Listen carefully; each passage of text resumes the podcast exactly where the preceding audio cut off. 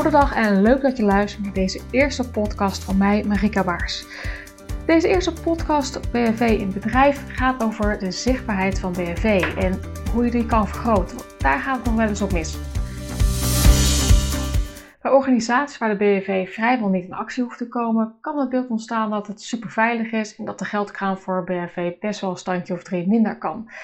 Het uitblijven van ongevallen maakt dat de bedrijfshulpverlening niet zichtbaar is. Dus moet je ervoor zorgen dat je dit uiteraard zonder ongelukken te maken toch op het netvlies blijft staan.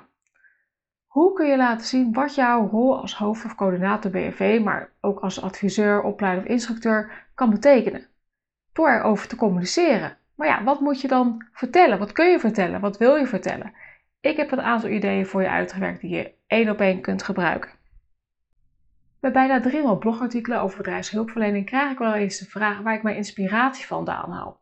Mijn antwoord is heel simpel. Kijk om je heen en verwonder je. En deel dat in de vorm van een blogartikel of jouw storyvlog op jouw Instagram-account of YouTube-kanaal. Uiteraard volg ik op verschillende sociale media-kanalen andere BFV-adviseurs, instructeurs, opleiders en leveranciers. Maar als ik heel eerlijk ben, raak ik in veel gevallen toch wel snel uitgekeken. En de reden is vaak dat ze laten zien wat ze doen.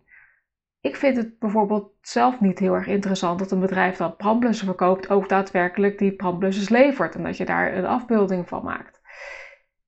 Je schrijft een artikel of je maakt een filmpje om mensen natuurlijk te informeren, maar aan de andere kant ook om jou uh, als persoon, jouw afdeling, jouw team of bedrijf beter te leren kennen. Het is daarom echt een voorwaarde dat je niet alleen vertelt wat je doet, maar ook waarom je dat doet, hoe je dat doet en dat ze daardoor een bepaald gevoel bij krijgen. Storytelling als communicatiemiddel. Het is super hip om tegenwoordig als bedrijf te zeggen dat je al storytelling doet. Je kunt de cursussen vervolgen en ja, de kosten kunnen heel erg variëren van een gratis online cursus tot een in-company training van zo'n 12.000 euro. En welk budget je hier ook voor beschikbaar hebt, uiteindelijk komt het toch op neer dat je het gewoon moet gaan doen. Als je bedrijfshulpverlening en veiligheid beter zichtbaar wil maken, is het zaak om hierover te communiceren. Twee belangrijke voorwaarden zijn dat je dit regelmatig doet en dat je berichten relevant zijn. Voorkom dat je een bericht plaatst waarover je vertelt dat de BNV-koffers weer gevuld zijn. Of dat je met de bedrijfshulpverleners binnenkort weer op een herhalingscursus gaat. Kijk, weet je, mensen lezen dat en nemen dat voor waarheid aan en gaan verder met hetgeen wat ze aan het doen waren. Het heeft dus niet actief laten nadenken erover. Als je wil dat mensen het echt gaan onderhouden, dan moet je dus vertellen over het waarom en het hoe. Kies je platform. Communicatie over BNV is belangrijk om het onder de aandacht te krijgen. Maar op welke manier ga je dit doen? Schrijf je met een vaste frequentie een blogartikel? Gebruik je Instagram om korte stories, mini-vlogs te plaatsen? Of heb je een ander sociaal medium? Ik heb een lijst voor je samengesteld met 20 vragen die je kunt gebruiken ter inspiratie of als voorbeeld. Kies je voor vloggen of voor video? Nou, misschien is dit nu wel het moment om voor jezelf over die drempel heen te krijgen om toch uh, jezelf te gaan filmen met je uh, telefoon of een uh, camera te pakken en jezelf op YouTube te zetten. En ik begrijp je helemaal als je zegt dat je dit spannend vindt. Dat vond ik zelf ook. Ik ben pas denk ik nu sinds een jaar echt bezig om de videofunctie van Instagram voor het vloggen te gebruiken. En dat voelde toen echt als een enorm grote stap. Maar door gewoon te beginnen en te oefenen, te proberen, terug te kijken, heb ik gezien dat ik heel veel heb geleerd en dat mijn filmpjes gewoon iedere keer weer beter worden. Laten we beginnen met de vragen die je ter inspiratie kunt gebruiken. De eerste zou bijvoorbeeld kunnen zijn: sinds wanneer ben je BFV'er en bij wat voor soort bedrijf deed je dat? Je kan bijvoorbeeld bij deze vraag jezelf kort voorstellen en vertellen sinds wanneer jij dus BFV'er bent. Vertel wat de aanleiding was, vertel hoe je het hebt ervaren. Kijk, zelf was ik 18 jaar toen ik als bijbaantje bij Albert Heijn werkte en ik een FAV-opleiding mocht gaan volgen op het hoofdkantoor in Zaandam. FAV staat trouwens voor filiaalhulpverlener, dan weet je dat tenminste. Uh, ik weet het in ieder geval was op een dag dat het heel erg hard regende en dat we op het uh, parkeerterrein stonden. En het was koud en het was nat en ik had het echt wel op een gegeven moment gezien. Maar zeker in een supermarkt waar zo ontzettend veel uh, mensen komen en waar heel veel dingen goed gaan, maar ook zeker fout. Ja, dan weet je pas wat toegevoegde waarde is. ik zeg altijd, een supermarkt is eigenlijk een een snelkookpan van de samenleving. Uh, de keren dat ik daar een ambulance voor de deur heb moeten laten komen, was gewoon op een gegeven moment ja, twee, drie keer in de week. En dat waren dan gewoon dingen als een dame die over een uh, gleed. Een, medewerker die uh, een stukje van de vinger afsneed tijdens het snijden van de vleeswagen. Een rolcontainer die van de klep af donderde tijdens het laden en het lossen. Van die dingen.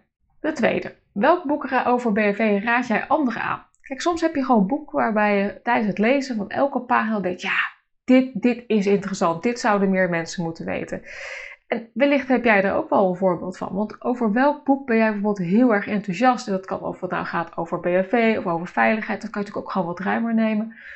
Welke zou je aanbevelen en waarom? Ik ben zelf heel erg enthousiast over het uh, boek Gids Bedrijfshulpverlening. Ik vind dat echt een must-have. Hier staan zo ontzettend veel onderwerpen in. En dat zie ik gewoon als echt een superhandig naslagwerk. De aanschafkosten zijn wel vrij hoog. Um, Zo'n 200 tot 300 euro. even afhankelijk van het moment in het jaar dat je hem koopt. Uh, trouwens niet gesponsord of een advertentie of wat dan ook. Maar ik vind het echt wel het geld waard. De volgende. Plaats een actiefoto van jou, van jezelf. Dat kan voor je team zijn, kan je voor je bedrijf zijn. En maak daarmee BFE zichtbaar. En de extra uitdaging die ik je mee zou willen geven is om veiligheid uit te beelden zonder gebruik te maken van een brandblusser, een AED of een EHBO-koffer. Ik weet het, is echt heel lastig, maar um, ik ben toch heel benieuwd welke invulling je hier aan zou kunnen geven. Op welk project of opdracht ben jij het meest trots? En vertel dan bijvoorbeeld over de aanleiding, de keuzes en de uiteindelijk gekozen oplossing en waarom je daar zo trots op bent.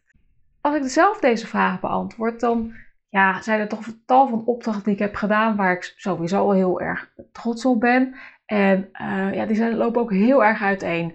Uh, ik heb bijvoorbeeld een keer een bedrijfsnoodplan geschreven voor een nieuw te openen museum. Uh, dat moest e-, even in zes weken gedaan worden, want dat waren ze eigenlijk nog vergeten. Dat moest wel voor de opening gebeuren. Of uh, de keer dat ik voor een organisatie werkte die ehm, de opvang van drugsverslaafde dak- en thuislozen verzorgde ja, daar heb ik gewoon de wereld die zo ver van mij af staat gezien. En vooral de, de menselijkheid daarvan. Ja, dat vond ik gewoon echt heel erg bijzonder. Een volgende vraag die je zou kunnen beantwoorden zou kunnen zijn: Ben je aangesloten bij een BHV-club? En zo ja, welke? En als het antwoord nee is, waarom dan niet? Ik zie dat er steeds meer BHV-clubs, kennissenkringen, uh, verenigingen, groepjes, masterminds of wat voor naam er ook aan gegeven wordt. En ik ben wel benieuwd, wat levert het jou op? Wat is de visie? Wat zijn de kosten? En vind je dat in verhouding met de tijd die erin steekt? En wat levert je nou echt daadwerkelijk op? Misschien dat je ook al kan vertellen als je heel enthousiast bent waarom anderen lid zouden kunnen worden. Wellicht dat je deze vraag voor jouw BFV-team ook kan ombouwen naar eh, welke certificering houd je aan? Waarom heb je daarvoor gekozen? Welke voordelen zie je daarvan? Wat is jouw doel of jouw misschien wel top 3 van doelen geweest van dit jaar en hoe ga je daarmee om en hoe, wat is de status ervan? Heel veel mensen maken aan het begin of in ieder geval aan het einde van het jaar uh, plannen voor het jaar erop. Vertel daar eens over. En hoe loopt dat? Waar liep je tegenaan? Wat ging er goed? Wat ging er fout? En als dingen anders zijn gelopen dan gepland, hoe kwam dat dan? Met welke BRV-collega werk je graag samen? Bied mensen een kijkje achter de schermen of het BNV-team en laat zien wie de bedrijfshulpverleners binnen de organisatie zijn. Het is tenminste weer een keer wat anders dan het ouderwetse smoelenboek. Kijk, ik richt me heel erg specifiek op BNV-advies en consultancy. Ik stel geen risico-inventarisatie op.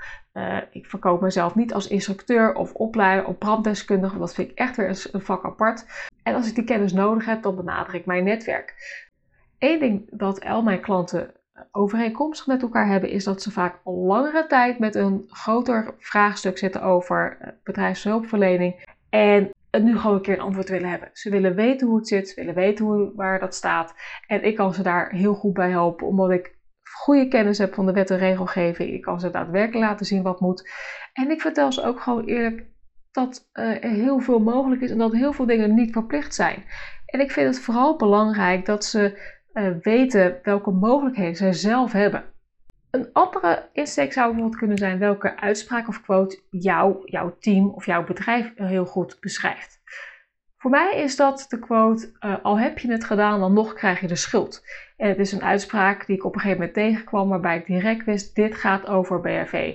dit is waarom ik doe wat ik doe. En uh, daarom vind ik het ook heel erg belangrijk om mensen uit te leggen waarom het zo belangrijk is om de BV goed te organiseren. Omdat je er achteraf altijd, ja, plat gezegd, gewoon gezeik over kan krijgen. Je moet achteraf kunnen bewijzen waarom je de keuze hebt gemaakt die je hebt gemaakt.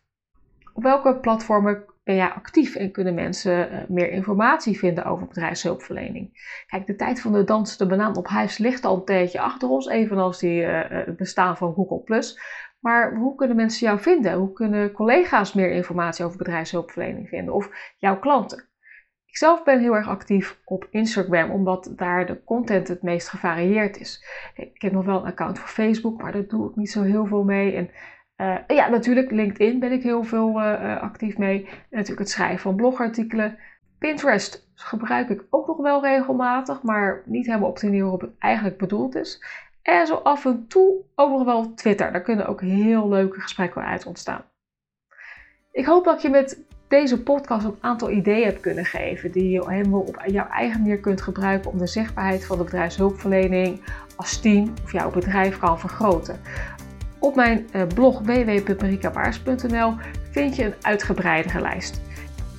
Heb je zelf nog aanvullingen om jezelf, jouw BNV-team of jouw BNV-bedrijf nog beter zichtbaar te maken? Laat dan zeker je reactie achter in de comments. Hartelijk dank voor het luisteren van deze eerste podcast. Ik ben heel benieuwd hoe je het hebt ervaren. Ik hoop dat je dat wilt delen met me door bijvoorbeeld een mail te sturen naar info.marikabaars.nl of natuurlijk een reactie te laten op mijn blog. Graag tot de volgende keer en ik wens je voor nu een heel fijne dag.